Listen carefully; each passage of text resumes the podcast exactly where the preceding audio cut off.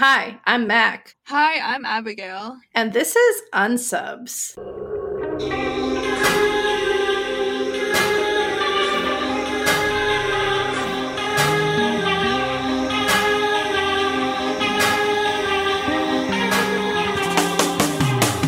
This is the podcast where we recap, rate, and review all 324 episodes of Criminal Minds. Today, we will be covering A Perfect Storm, uh, which I really enjoyed. And I remembered this one. Like, this one always sticks in my head. And this is season two, episode three. Crazy that we're here. and just so you, the listener, have an idea, like, what our production is like, right now, I just finished editing episode 22, which was Fisher King. Part one. So, like, that's how close the turnaround is, but we're also still on break. We go back on Monday. So, it's like a month worth Oh my god, that's this Monday. That's this Monday. We're coming Oh, back. I'm so excited. I was listening to uh What Fresh Hell before we got on. We're funny. Why do we take an episode about a pedophile and then you also are like, these children sexually harassed me?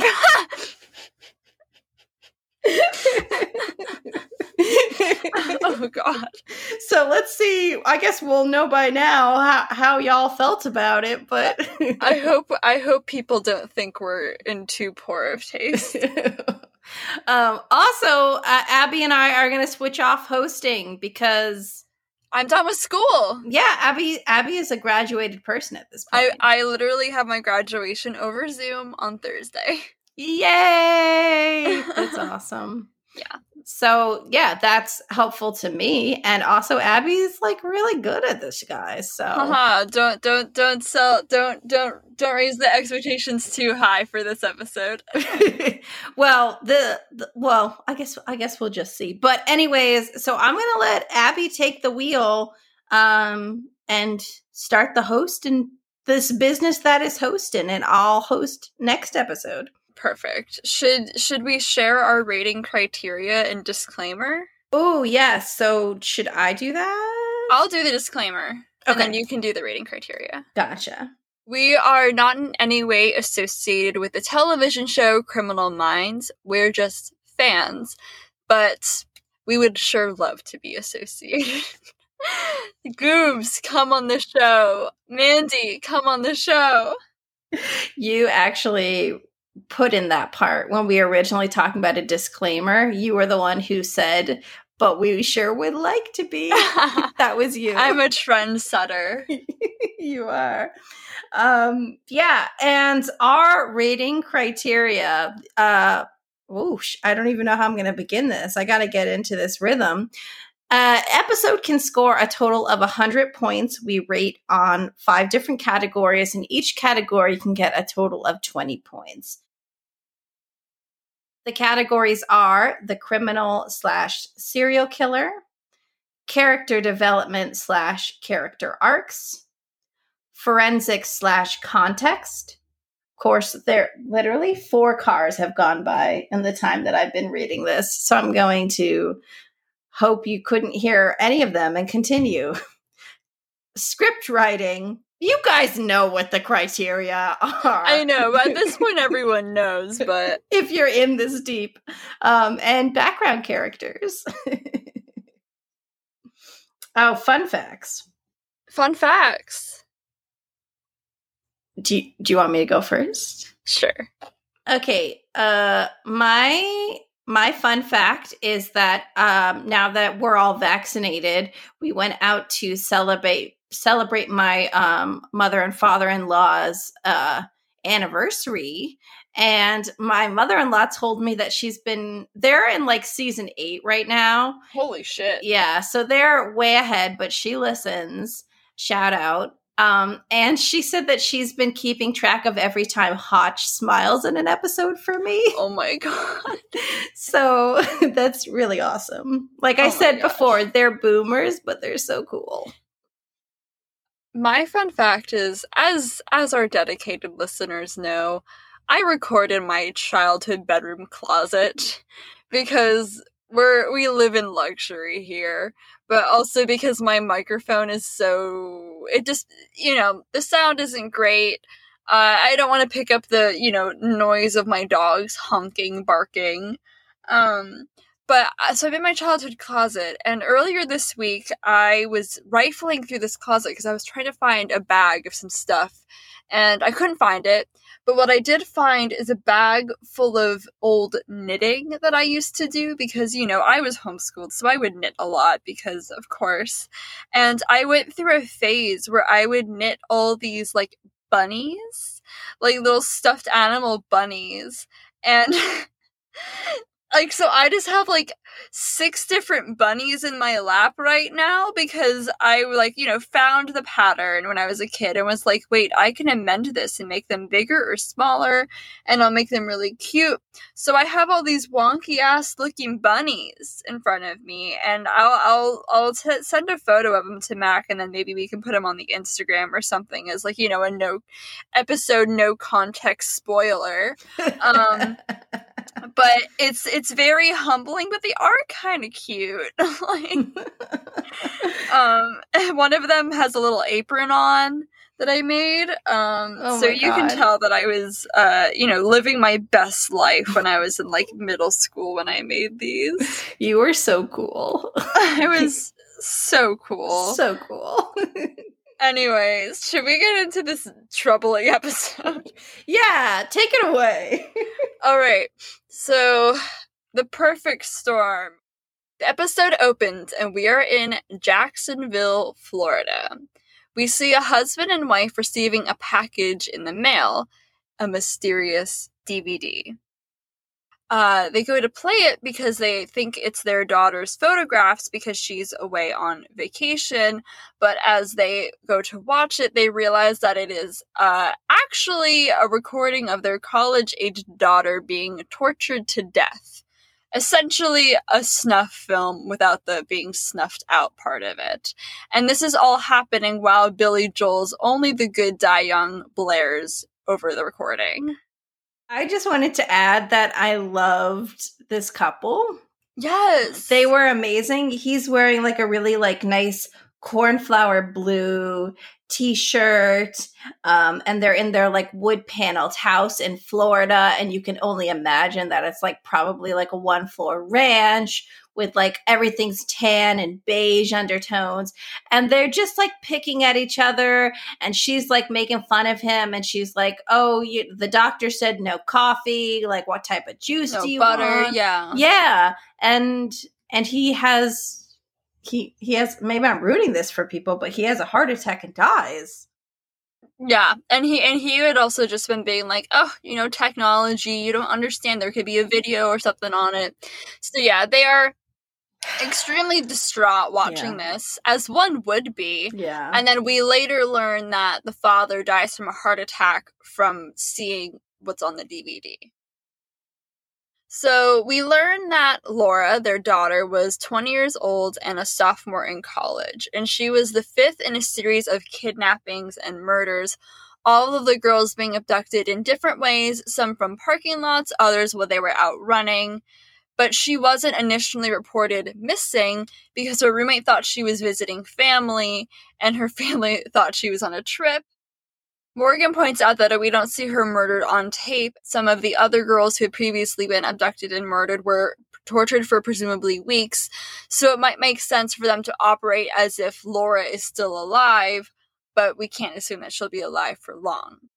Also, like, what is Clooney doing right now? Right? Yeah, I know. I was like, where's Clooney? How's Clooney doing? Yeah, is Clooney at home? Like, where's daddy? Yeah. Which is how I feel right now, waiting for my husband to return from work. Oh my god. So the BAU talks about how this is likely a sadistic killer, and the thrill of the kill isn't enough to satisfy his needs. He needs to spread panic, which is why the tapes are being released. Reed chimes in talking about how sadistic killers usually kill strangers as it's easier for them to torture and kill somebody they don't already know. But Gideon is certain that there have to be two killers involved, um, especially given how performative the whole thing is. The music wasn't added as like a soundtrack it was actually part of the whole thing it was playing while she was actually being tortured and ima- how horrific like oh my god Yeah, Billy Billy Joel. Like there's some Billy Joel songs that are like my fucking jam.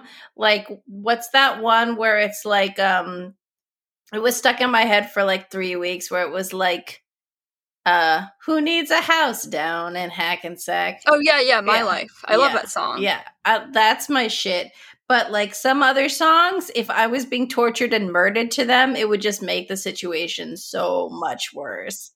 imagine like for the longest time blaring as you're being assaulted if there was like one song that was like what's or maybe let me rephrase it what's the one song if you were being murdered and tortured that would make the situation so much worse I mean, only the good die young is definitely up there.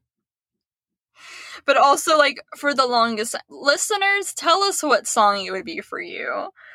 i think anything by mika. Oh my like love today. Any way you want to. Any way you got to. Love love me. But again that's like a throw to throwback to reservoir dogs with the you know Oh. stuck in the middle and the happy music. Anyways This is slightly like a, a non sequitur tangent, but have you seen uh the Hulu like horror film Spree?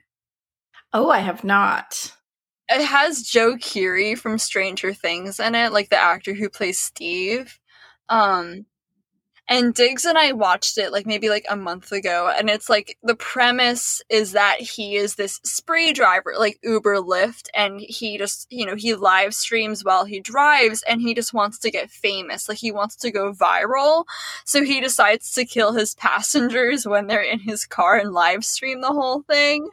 Um and there's this just like absolute it's like it's a garbage movie but it's like so good at the same time.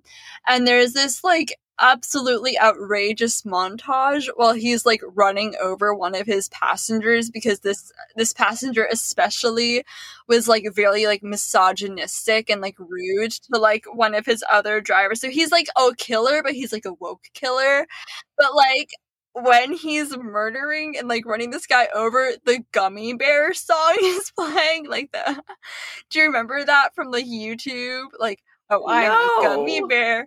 Like that's oh my goodness. I'm gonna have to send it to you. It was like one of those like early YouTube day like videos that you would like watch at your friend's house. oh my god oh shit Okay. so back- okay Back, to the episode because we took like a 15 minute non sequitur yeah um so anyways uh so like i said before gideon is certain that there are two killers involved because of how performative it performative it is and also because at one moment during the recording it's clear that someone moves the camera like that even though it was on a tripod it got shifted. Um, and so they also talk about how because it is a team of killers, it's quite common for killers to record their um, kills or tortures or take tokens from their crimes because that way they can very easily like revisit it for their own sick pleasure later. like um like the other team team of killers that we've seen so far the first episode vogel and that other guy whatever the fuck his name was where they were live streaming remember yes Yeah, yeah. And also, like, for me, of course, I'm always going to circle it back to the Moors murders, but, like, they would take photos of them standing on the graves of their victims, but no one would know that it was actually a grave because they buried everyone. And, you know, it just looks like they're hanging with their dog on the moor. Also, when we do cover, I think there's one in my head that is like Moors Murder esque. And I'm going to just let you go ham and go as long as you want to go for that deep dive. I do have, like, an out of print book about the Moors murders that I'm going to be referencing because Diggs bought me that for Valentine's Day. That's true love. That's true fucking love. We love you, Diggs, even if you have less blood. Oh my god. so, um, similar to common themes in couple murders or team murders, one of them is usually functioning as the master and the other one is the servant. And we'll get into that a little later. So, on the private plane, the team further talks about the psychology of the team. Uh, I believe it's folie et deux, um, which is what Reed, you know, pulls out of nowhere, which is a rare psychological phenomenon when two people share the same psychotic delusion. Um, that's the direct translation of folie, folie et deux. Um, um, the more psychological or uh, colloquial version would be the, the bond between two people who bring out the worst in each other. And now we have a little bit about a psychotic team. Mac, do you want to oh my take God. this over? I'm so nervous. Okay, hopefully I don't cock this up. Um, so, a psychotic team usually has a dominant and a submissive. The dominant of the two will usually insist on taking the life. In this case, the DVDs function as a shared souvenir, but also as a way for the dominant to keep control over the submissive, to keep them motivated, loyal, and aroused. And the videos also serve as built in blackmail. Yeah, so like if the if the submissive were were to like, you know, squeal about it, they'd be like, well, you know, we're both involved in this. Here's literal proof. Don't be squealing. Yeah. Um also I don't know how I feel about how often dominant and submissive gets said in this episode. Why does it make you a little uncomfortable? No, no, not at all. But does I'm it hit like... a little too close to home? um, so they find Laura Clemson, who was, as I mentioned before, the girl, a daughter of the parents we saw in the opening of the episode. So they find her body under a bridge. Um, she had only been missing for a little over a week, which indicates that the torture time is getting shorter and shorter. So the killers are escalating. Um, so the team decides to split up to cover more ground more quickly and efficiently. So Hotch and Elle go to visit Laura's mother, who is like clearly going through it because she just lost her husband and her daughter. Um, and Laura's mother asks if she can have a ring that Laura was wearing back because her husband gave it to their daughter as a gift. Hotch asks about Laura's personality, which their mother isn't like super thrilled to talk about, but like she also understands that it's important to help figure out why Laura may have been targeted. But of course, you know, she sounded like an absolute angel. Um, and her mother is really upset and saying things like, you know, this wasn't supposed to happen. Like, this just wasn't supposed to happen. So I've got two notes on this. One, uh, Hotch, is it Hotch or is it Gideon? Oh, yeah, it's Hotch. Hotch. Yeah.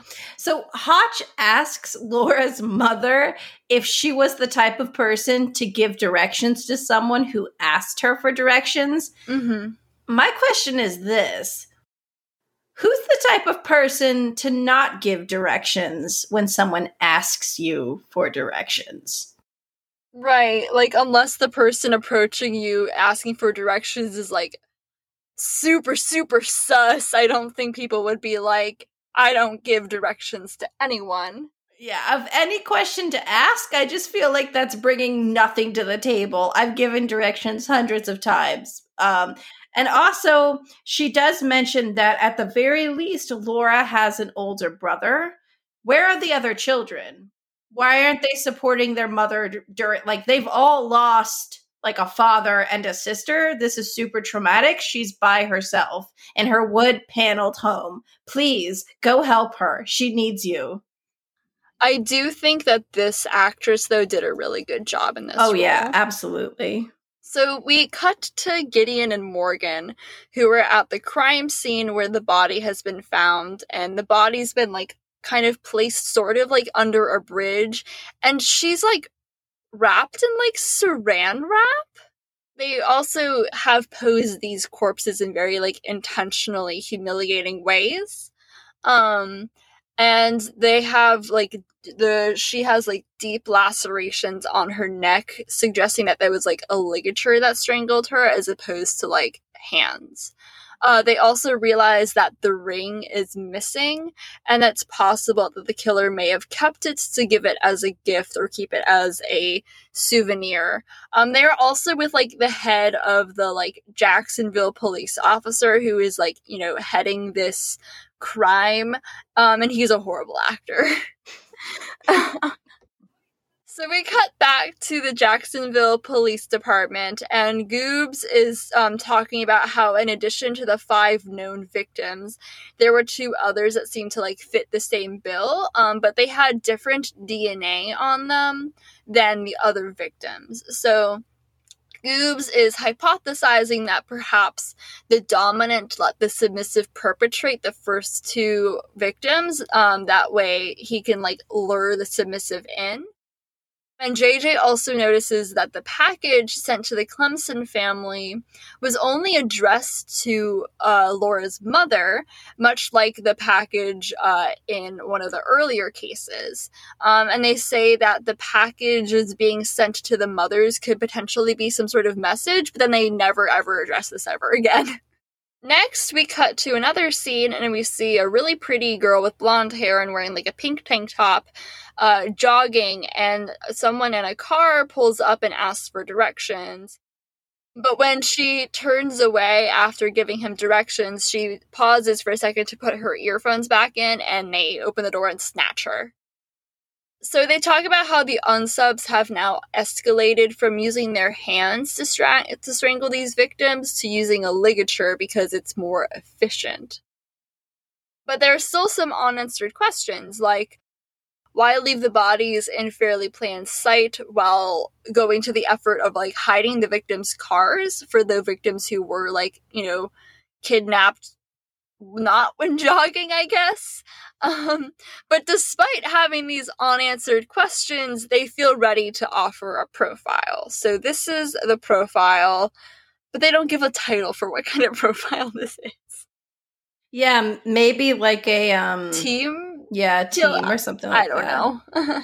the dominant one is the mastermind. Not to say that the submissive is innocent or pure, um, if the criminal desire wasn't present, the partnership would not exist. The offenders share a common delusion, and the bond between the two of them justifies their actions.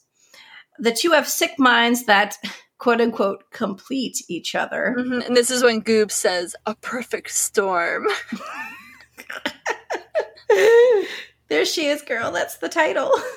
hey, girl in cases like this, the offenders may have met in childhood or they might be family. Mm-hmm. This is when they pull out examples like the Columbine um, shooting or uh, the DC sniper, which, again, I was around here when that happened. so the dominant makes the submissive feel powerful. They have a deep loyalty to each other, and the submissive is usually the easier one to crack. Again, this profile briefing is kind of broken up when JJ rushes in and alerts them that the mother of the new victim, the one we saw being snatched when jogging, is doing a like press release briefing, not briefing, uh, you know, talking about the fact that her daughter's been abducted. um, so they finally track down the pieces of the various cars, um, and they all are at the same single used car dealership in Georgia. So now this is expanding past just state lines. We're breaking into Georgia, no longer just Florida. And they were all sold to one guy named Joey. His background is absolutely littered with petty crimes, and this suggests that he may be the lesser, aka the submissive, of the two killers. So we cut to Joey's house, and uh, Morgan and Gideon and bad actor police officer Florida are there. Um, and Joey's crippled father, who's in a wheelchair, answers. And Joey, you know, eventually rolls in after a moment, but he's carrying a gun and refusing to put it down. So naturally, bad actor Florida cop fatally shoots him. We find out that Joey, because, you know, even though his father just witnessed his son be murdered by police, uh, they have to question him immediately about Joey. So we find out that Joey works at a garage with a bunch of like ex cons and former inmates. And Morgan talks about how a dominant would not have gone down in the way that Joey did, so Joey must have been the submissive. They look into who Joey's former cellmate could have been, and Garcia tracks him down and sees that his name was Tony Canardo. So they roll up to Tony's place, and his cute little wife shows up and talks about how he's not home, um, and that she knew Joey. And she says that her husband is trying to get clean, despite the fact that there are like tons of beer bottles all over the kitchen, and that he's been getting better. And she also says that when Tony and Joey would get together, she's quote afraid of what could happen. Um, they say that they're gonna talk to Joey, and so she should leave. So she's like, "Okay, I guess I'll call my friend Kim." Shout out Kim. Shout out Kim. Can you imagine getting that call? hey girl, I need to come crash at your place for a little bit. Sure, girl, why? Uh, because like they the FBI is at my house and they think my husband murdered all these girls that are blonde like me. Gideon and bad actor Florida go back to the police station and not long off, uh, not long after, Tony's wife shows up, and now she's got this like really 2000s little blue shirt on, and she has a black eye. And she says that when Tony got back, he got angry, and he got angry because I wrote that twice in my notes for some reason, and he punched her. And Goobs notices that the ring she is wearing looks a lot like Laura's, the one that Laura's mom wanted back. So she is all like, oh my god, and takes it off, and when it hits the table, you can hear how cheap that ring was. Oh, but let's not judge them. I'm judging the props department. Okay. The BAU apprehends him and they bring him in for questioning. And Hotch goes in to question him, but before doing so, he talks about how because he is allegedly the dominant, this could be tricky because you have to like praise them and gas them up to make them feel good and proud that they'll maybe like want to spill some of their secrets for more praise to be like, wow, you've done such an impressive job. So that's what Hotch does. He goes in and is like, wow, this was like, man, this was just so like wow. Um, but this doesn't go well, and Tony already mentions lawyer like lawyering up. And Gideon is like, well, you know, he's been to prison before, so he knows he needs to keep his mouth shut. Uh, they notice that Tony keeps looking at two photographs of the victims that are up in the room. Um, and then Hotch and Gideon think maybe it would be a good idea to put his wife in there with him, and she should question him because that'll kind of humanize him and maybe get him to talk. Oh, also the two pictures that he's looking at are the ones with the different DNA specifically. Yeah. Yeah, thank you for clarifying that because I didn't. um Gideon goes and asks her, the wife, uh, Amber, if she would be willing to talk to him. And he's like, come on, like, we need to find Tiffany. We need to make sure she's alive. And she eventually agrees. So Wifey goes in there with him and they begin and begins questioning him. And they have some really intense eye contact and both are very sweaty and it's just overall very Florida. And so she goes in and asks where Joey took the girl, and he still resists answering. He eventually says she's in a storage unit, and Joey's dad is the only one who has the key. And Goobs is like, Yo, doesn't Joey's dad have like MS? Isn't he like in a wheelchair? And so Elle and JJ are now talking about how Tony's mother was apparently a drug addict and he bounced around as a kid, going from social services back to his mom.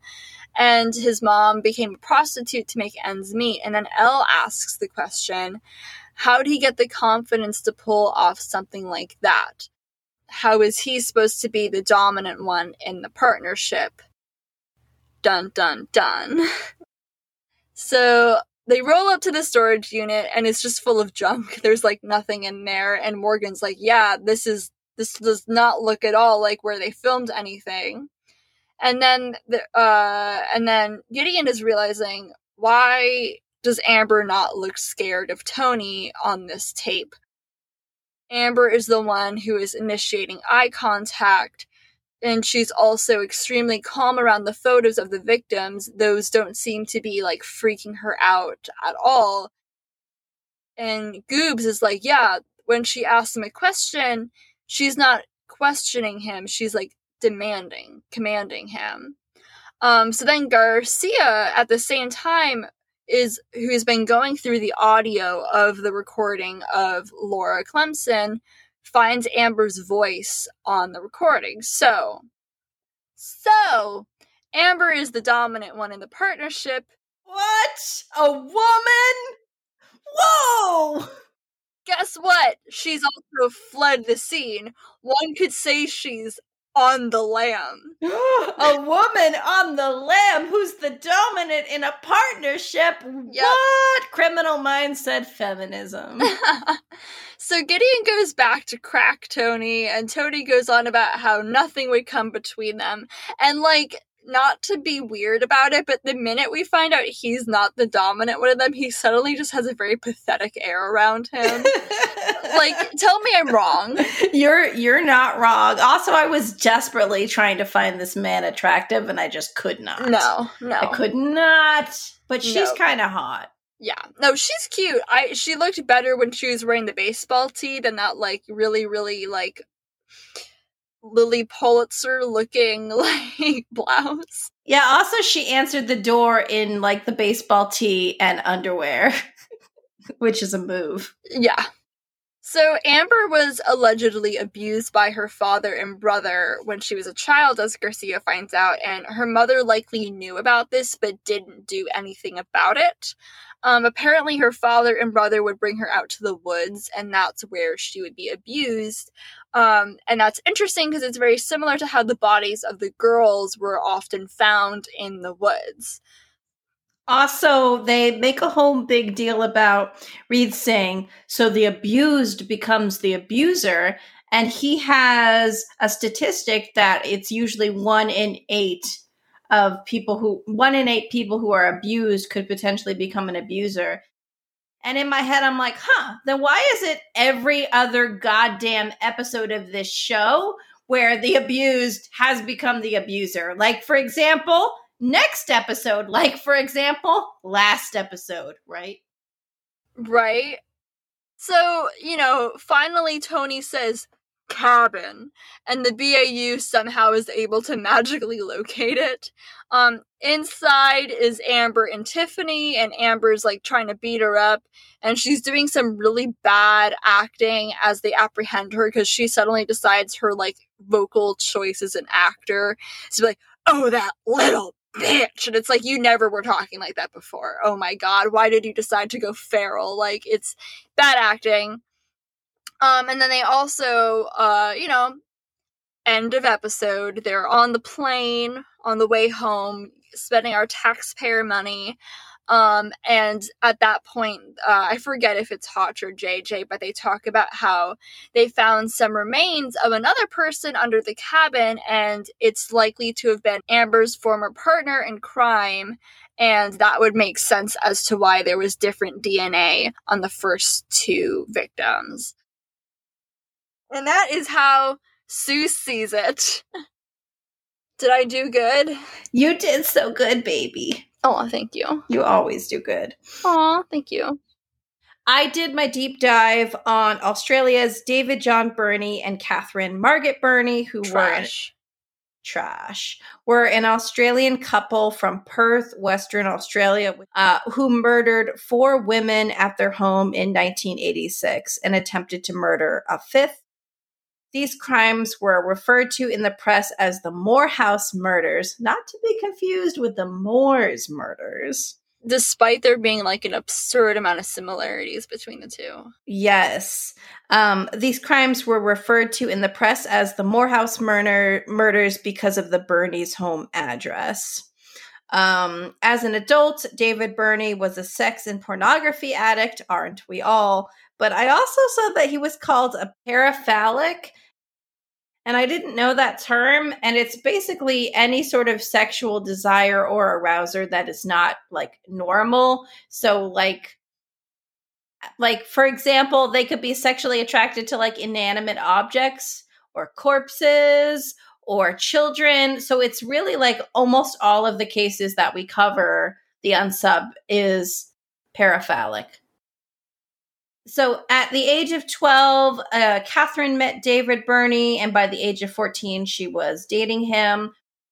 Her father begged Catherine to leave David um, because she kept getting in trouble with the local police and she actually ended up going to jail and they broke apart. And they both separately got married and had children, but eventually got back together, even though they were never formally married.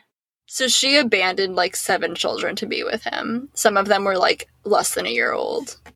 Abby just listened to a morbid episode about this. Yeah, I, I I know way more about them right now than I should, so I'm gonna stop interrupting. But um, we love interruptions. Um, but anyways, the Bur- over a period of five weeks, the Birneys abducted five women between the ages of 15 and 31, um, and the final victim escaped and led the police to the Birney house, which ended their crime spree. So the names of the victims are Mary Neilson, who was a 22 year old psychology student who was working part time at a deli. Susannah Candy, who was a 16 year old outstanding honor roll student from Nedlands, Australia. Noelle Patterson, who was a 31 year old manager at a golf club.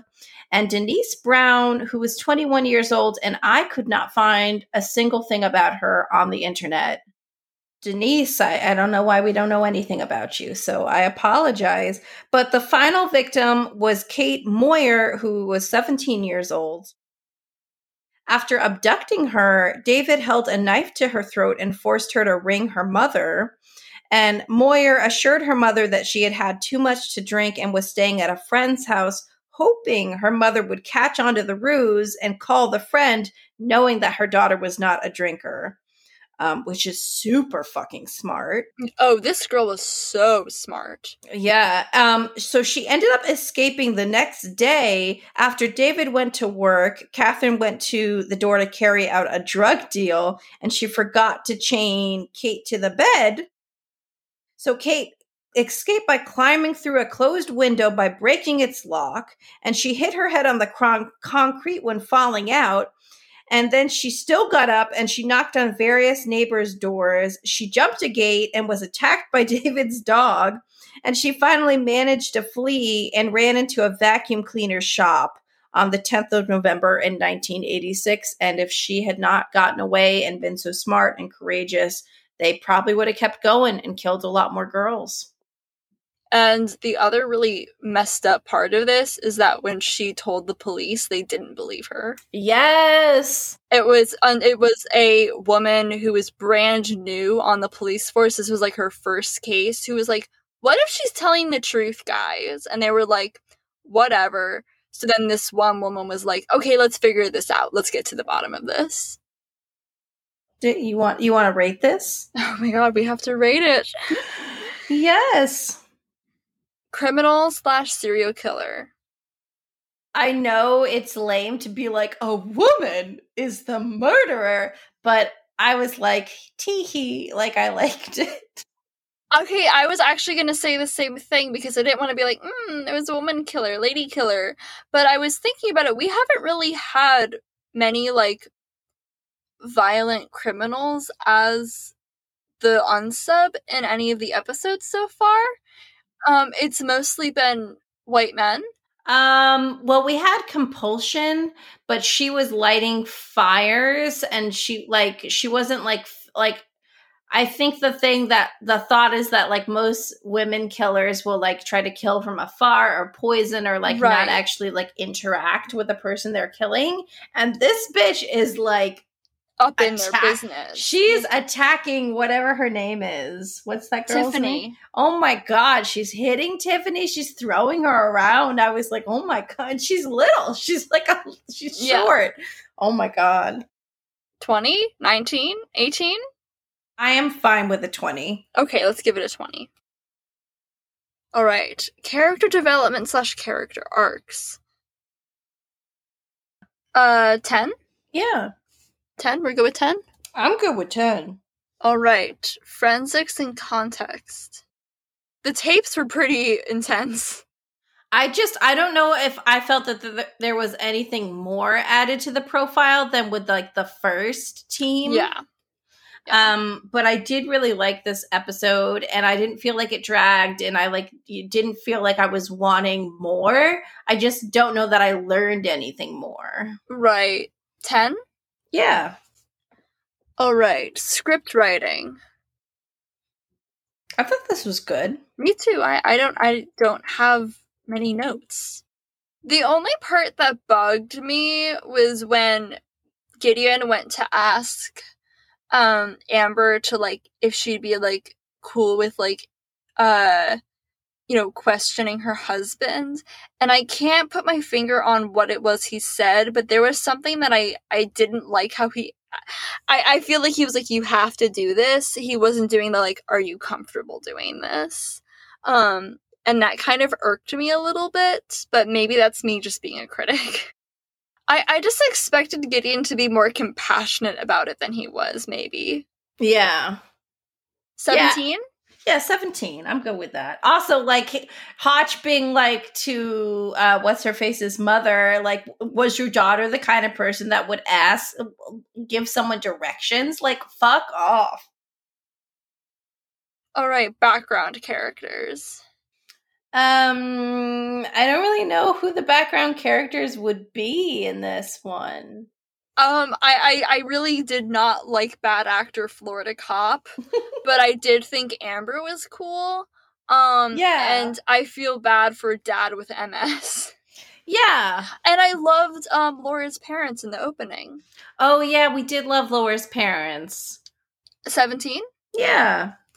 All right, and that gives us a grand total of 74.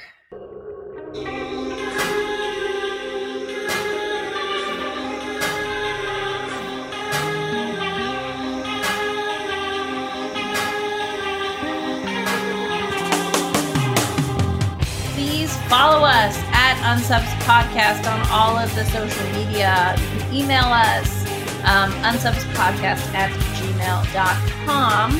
Follow me, Mac, uh, at yournewapartment.tumblr.com, which is my adulting blog, and my podcast, Your New Apartment Podcast, which is available on all of your favorite streaming services. Yes, and you can listen to my podcast, uh, Between Stage and Screen, on all of your favorite streaming services, as well as the Instagram page for that, which is Between Stage and Screen Podcast. Also, we have merch. Yes, check out our merch. We've got a spicy vanilla hot t-shirt.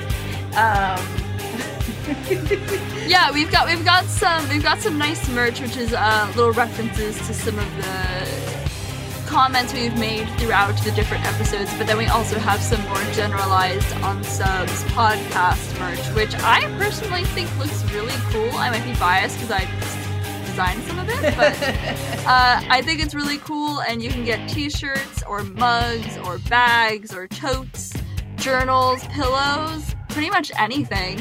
and it all supports the podcast. Um, so definitely do that and drop us a five-star rating on Apple Podcasts. Yes, please do it. We'd really appreciate it.